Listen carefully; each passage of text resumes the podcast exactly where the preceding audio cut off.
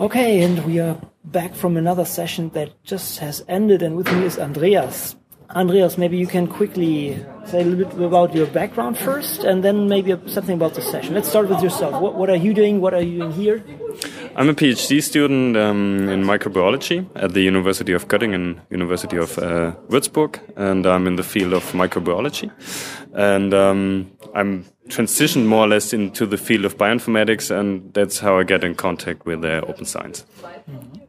Okay, and uh, so which session did you propose, and what just uh, was which was just finished here? Which one was that? The session I just moderated was uh, tools for open science. So how can people actually uh, make their work more openly, make it open to the public, and um, easy tools uh, that actually normal users can use. Mm -hmm. Okay, what were what were your main impressions or your main maybe takeaways from from from this?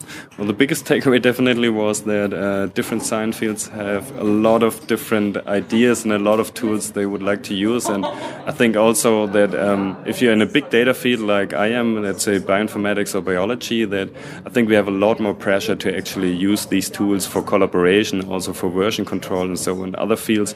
As long as the data sets are still small and you can use your own laptop to analyze them and store them, then maybe the pressure is not that mm. high enough. Right, exactly. And uh, we saw that, I mean, if people used uh, these, let's say, newer tools, they were unfortunately often proprietary, right? So exactly. also, also an issue that uh, needs to be addressed. Um, so what, what, do you think, what, what could people do maybe in order to to get to a better better research by using open tools or if there what, what is your suggestion uh, for people basically so first of all the biggest thing definitely is training. Mm. to train people what to use tools they can use and actually that they're pretty easy to use some of them at least. And also of course the pressure maybe from the journal side from the grant side to make data actually really open as, as soon as you publish your data. And also reviewers of course can do also a lot. Mm. so it just uh, there's an open science peer review oath. So you might want to copy that in your review and then you can go point by point through that and suggest please make your open source code openly Mm. And that would be help a lot. Mm. I think we even uh, touched a little bit the, the teaching part. This was addressed. I think this will be another session even where we're diving in later on. And um, what is your, your, your your own workflow? You mentioned this. Maybe you you can uh, quickly, um, yeah, uh, give a short overview about your your personal workflow that you are do, what you are doing in your daily research. Well, I'm doing genomics, so I have a lot of data actually, and um, we have specific databases for the genomics data. So I publish my data on, on GenBank or uh, or ENA, the EMBL uh, corresponding uh, database, and my source code, my scripts on GitHub.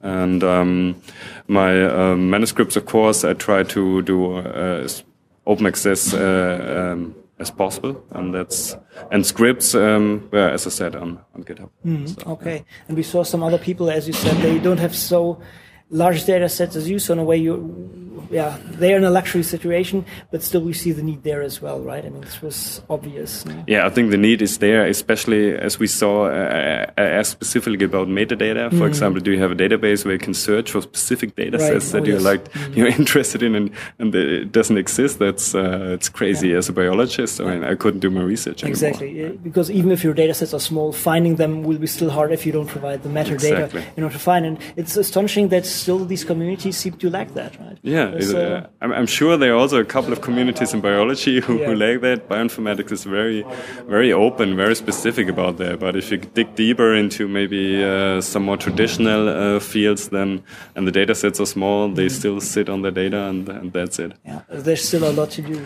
yeah. Okay, Andreas, I think. Uh, well, do you have anything else to add? No, that's it. Thanks Otherwise, a lot for having me. Uh, thank you, and uh, yeah, have fun. See you around, and uh, we just continue.